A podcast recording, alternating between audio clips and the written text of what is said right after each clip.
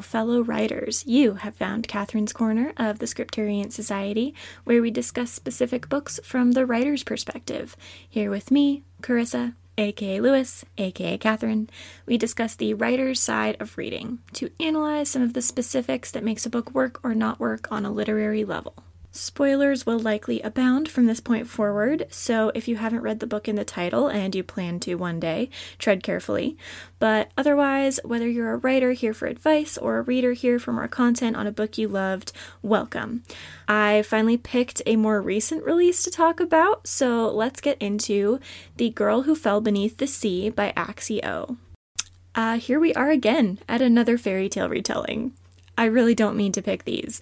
Maybe they're just easy to talk about or something, but if you didn't already know, The Girl Who Fell Beneath the Sea is a retelling of the Korean fairy tale, the tale of Shim Cheong, only off center, I suppose I would say, by including some of the details, but ultimately inserting a totally new main character, Mina.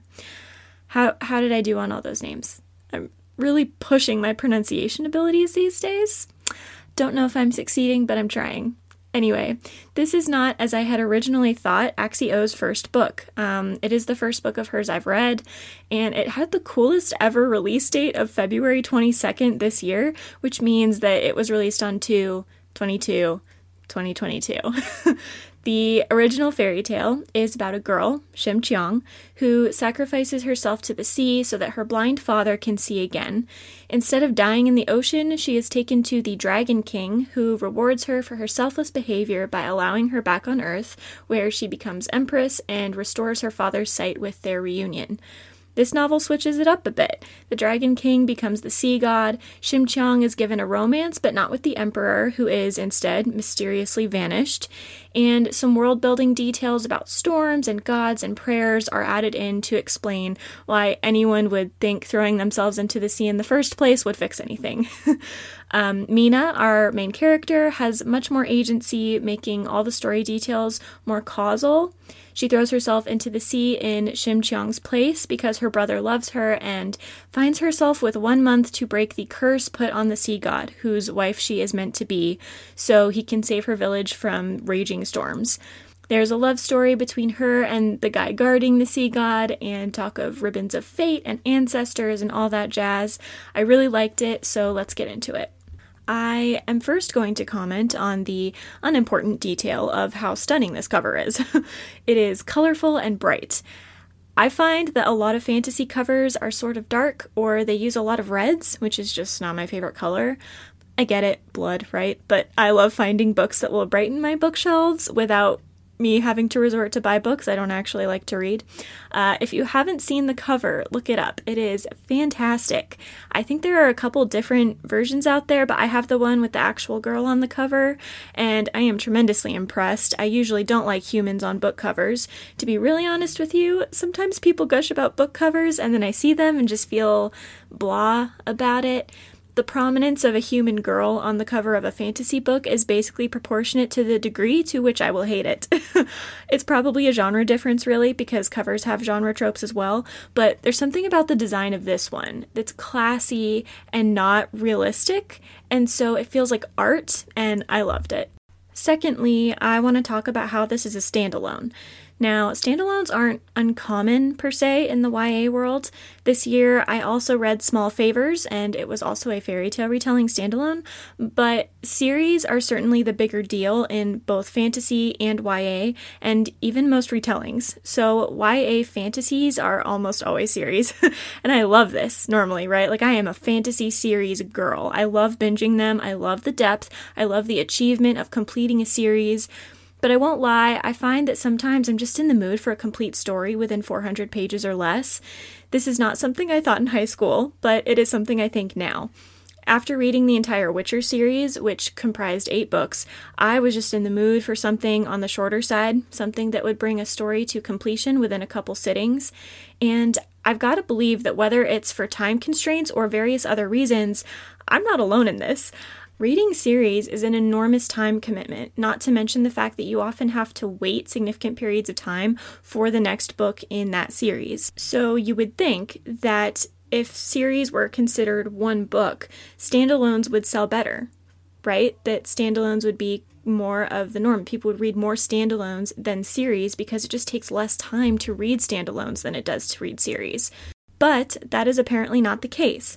I saw a TikTok video, because, you know, I'm a TikToker now, that readers often say they want standalones, but publishers are noticing that when they provide standalones, readers do not buy them the way they claim they will, and certainly not the way they buy series. Now, I have not fact checked this. Uh, I assume some of this comes down to the fact that series are just more books to buy, and that's going to sway the statistics. But let's just assume this is true. Let's assume that people are buying series more than standalones. I think the main problem with standalones is that it's hard to write a deep, compelling world and story within just one book. I think writers can struggle with this, me included. I have written one full standalone book that I'm in the editing stages of now, but I admittedly wrote it in a fantasy world I'd already created and written an entire series in. It is tough to create a world big enough to be interesting but small enough to fit into a standalone. Fairy tale retellings seem to be the only place where I see this consistently done well, and this book was no exception. But I wonder if that's why readers don't pick up standalones as often. The kind of reader that likes a shorter, complete story probably doesn't go for the fantasy genre because fantasy fans are probably more likely to be the sort to want depth and long term development and all that. You know, things that the fantasy genre just tends to provide and that series tend to more easily provide as well. But I have a couple reasons in mind why we as readers should maybe make a more apparent effort to buy and review and consume standalones so that they continue to get published. One, you don't have to wait for a sequel.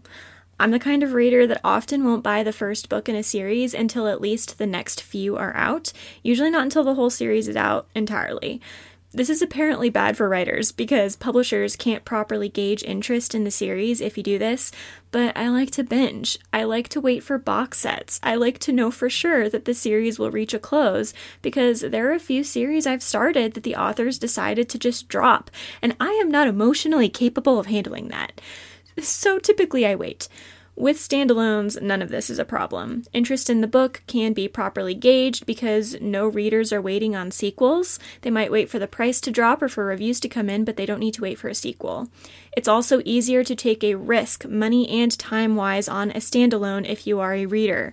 If I buy the first book in a series, unless it is truly terrible, I am committing to finishing that series. And sometimes I finish terrible ones too. With a standalone, your commitment only lasts for one book. So it's easier to justify spending the money or spending the time on a new author or on a new release when you know there isn't another shoe about to drop. So, all in all, I think readers and publishers can sort of equally benefit from the existence of standalone stories, and I don't think new writers should shy away from writing them. I know there seems like a lot of glory in the idea of writing a series, but you don't have to come out of the gate with a series.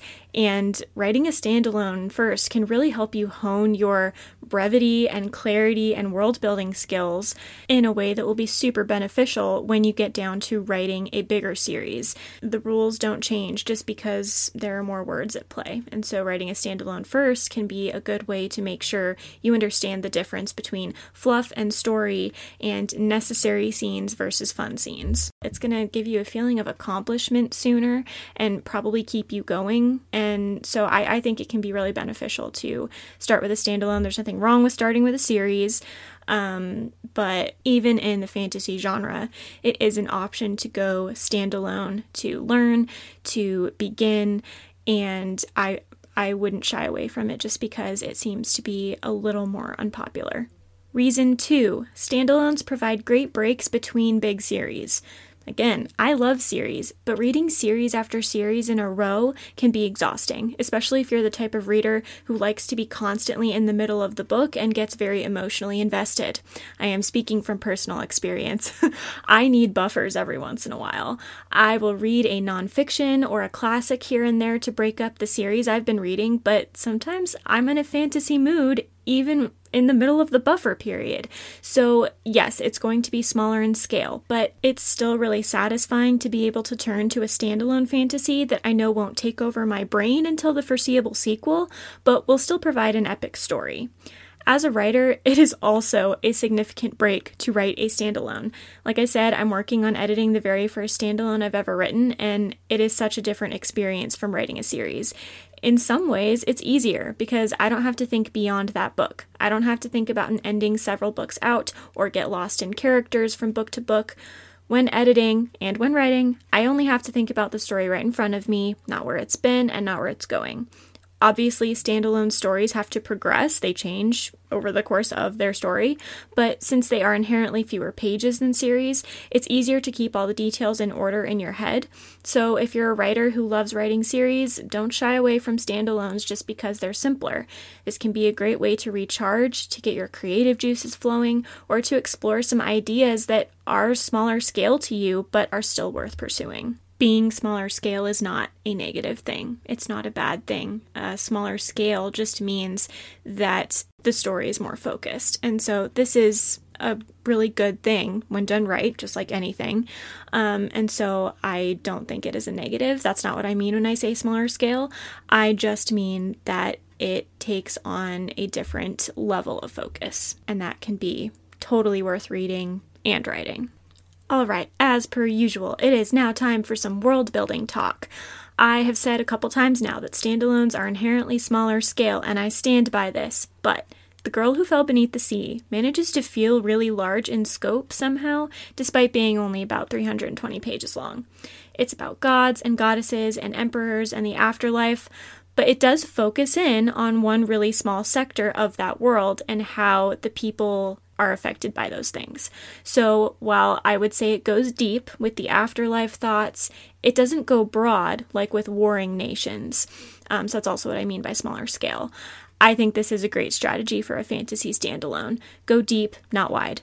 In a series, you can typically do both. I wouldn't say that I think series sacrifice depth, um, but in a standalone, really home in on that depth no pun intended. You don't have to shy away from big topics or stakes like death and the afterlife. You just need to focus on particular aspects of them.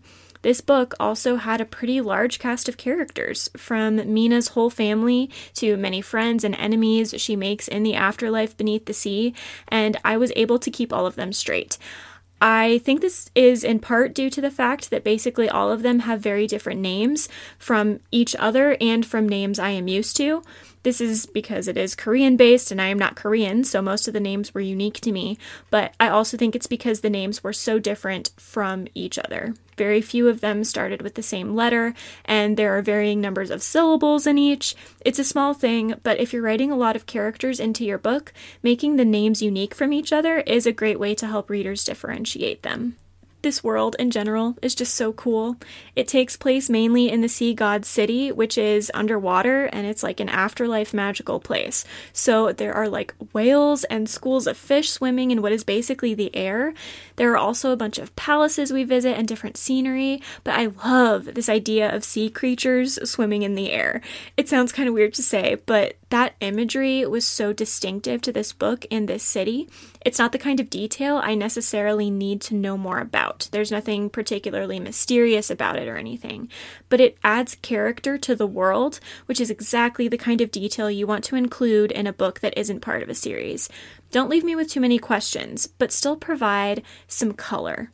And where did this cool world building detail idea come from? The ocean, the starting place of the story, the location, fundamentally, of the story as a whole.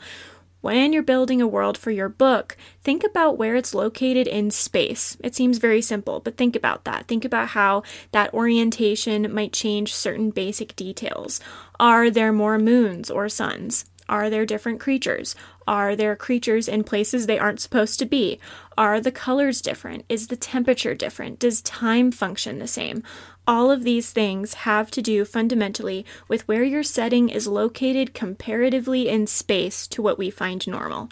So look for that for some inspiration for cool world building details that aren't necessarily going to come back around in a twist or a plot point, but are just there for the sake of the setting, the environment, that coolness factor. It doesn't take up a lot of our time, it doesn't take up a lot of space in the word count, but it creates a richness to the world, which is super important in fantasy and is going to really make a standalone fantasy compare to series. This book also uses, unsurprisingly, fairy tales as a storytelling technique. I don't know if they are other actual Korean fairy tales, but there are a few sprinkled throughout the story told by Mina to echo the main theme and communicate the heart of this character. Not only is this cool because it is a fairy tale retelling itself, but the stories Mina chooses and the fact that they were passed down to her by her grandmother makes them a world building detail as well.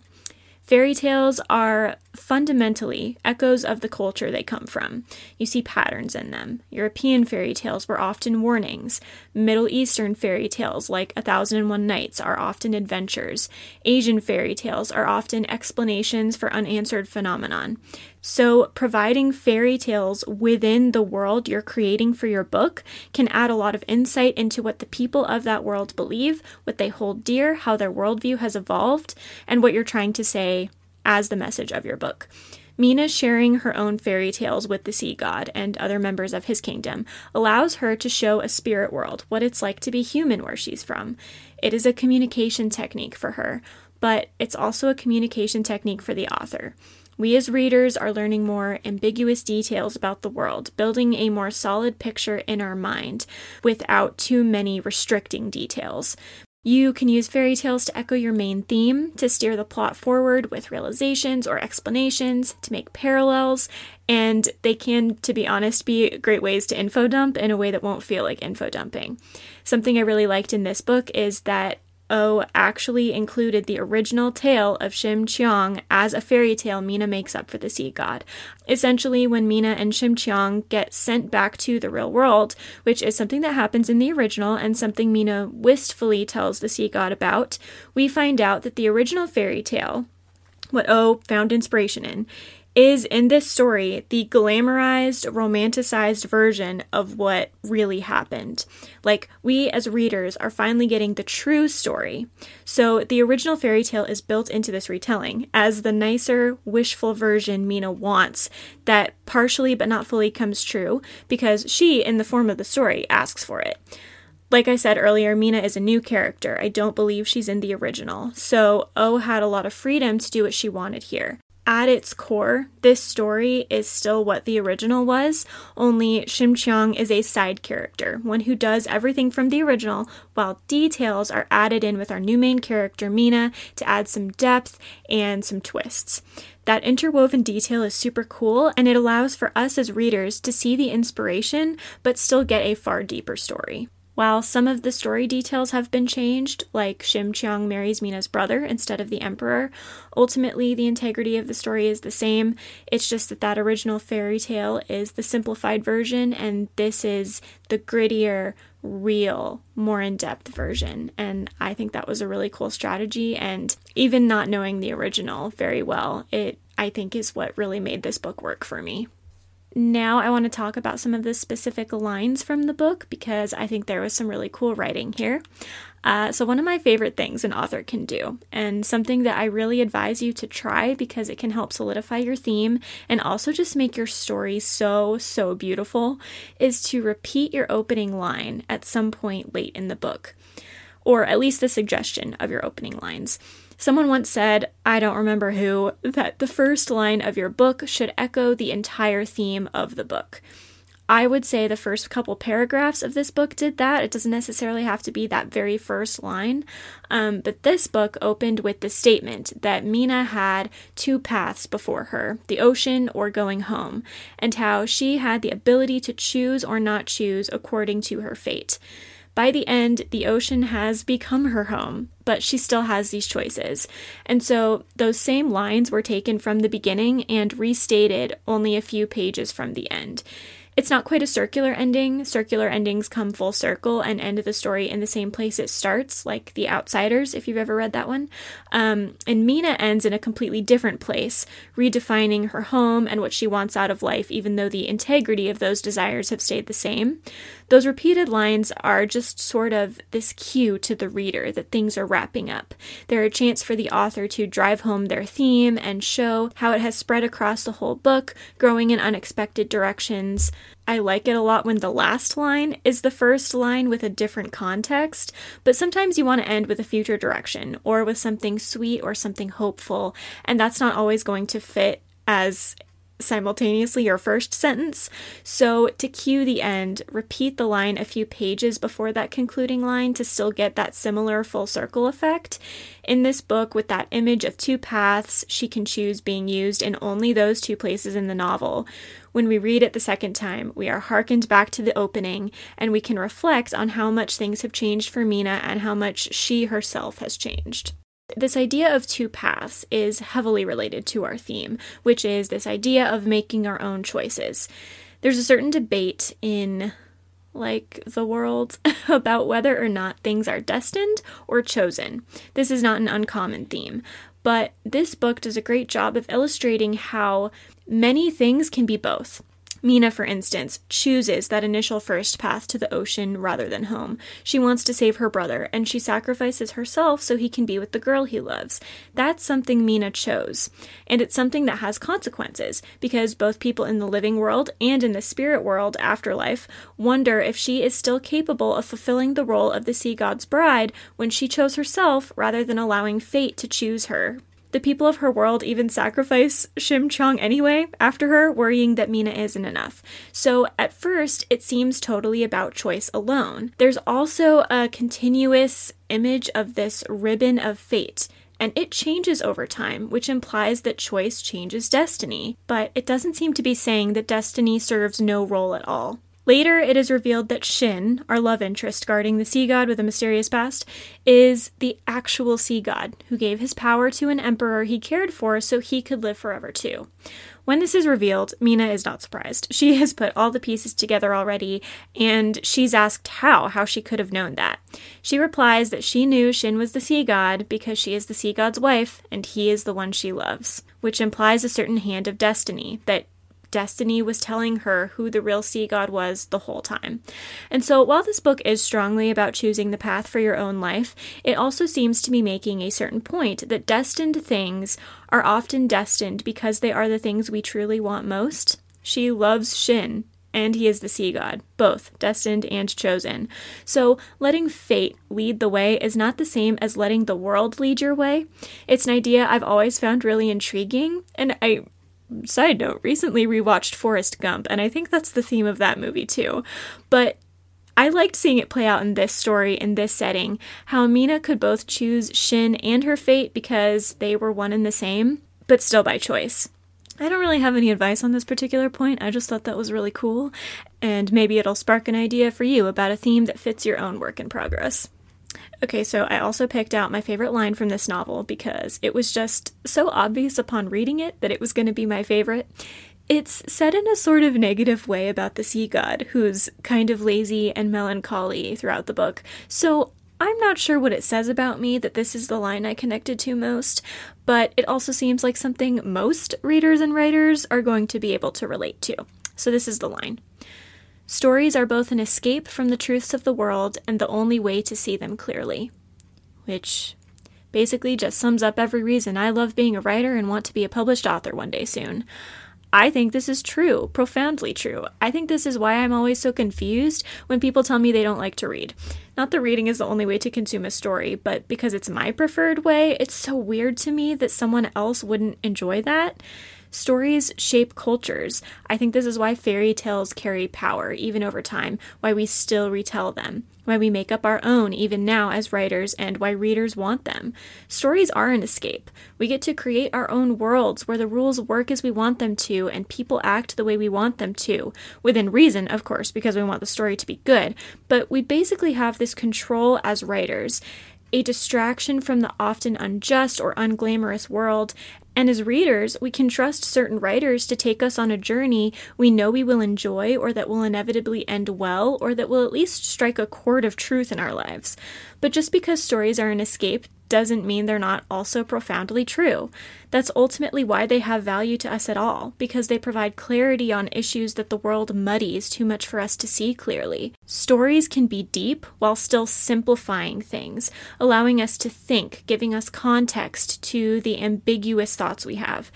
there's emotion to them, but also logic. And then they allow us to communicate all of that to each other, letting the message spread and take on different forms for different people based on what they need and want and believe at various times in their lives. We really do see clearly through stories. So, this line is basically the definition of my life and all my life's ambitions. I should get a plaque with this on it or something. I feel like most of you fellow writers out there will be able to strongly relate to that idea too, so go forth this week with that in mind. On that note, that's all I have for this episode. If you haven't read this book yet and you like fairy tale retellings, d- definitely do. Definitely read it. But either way, thank you for listening, and I will see you on the next page.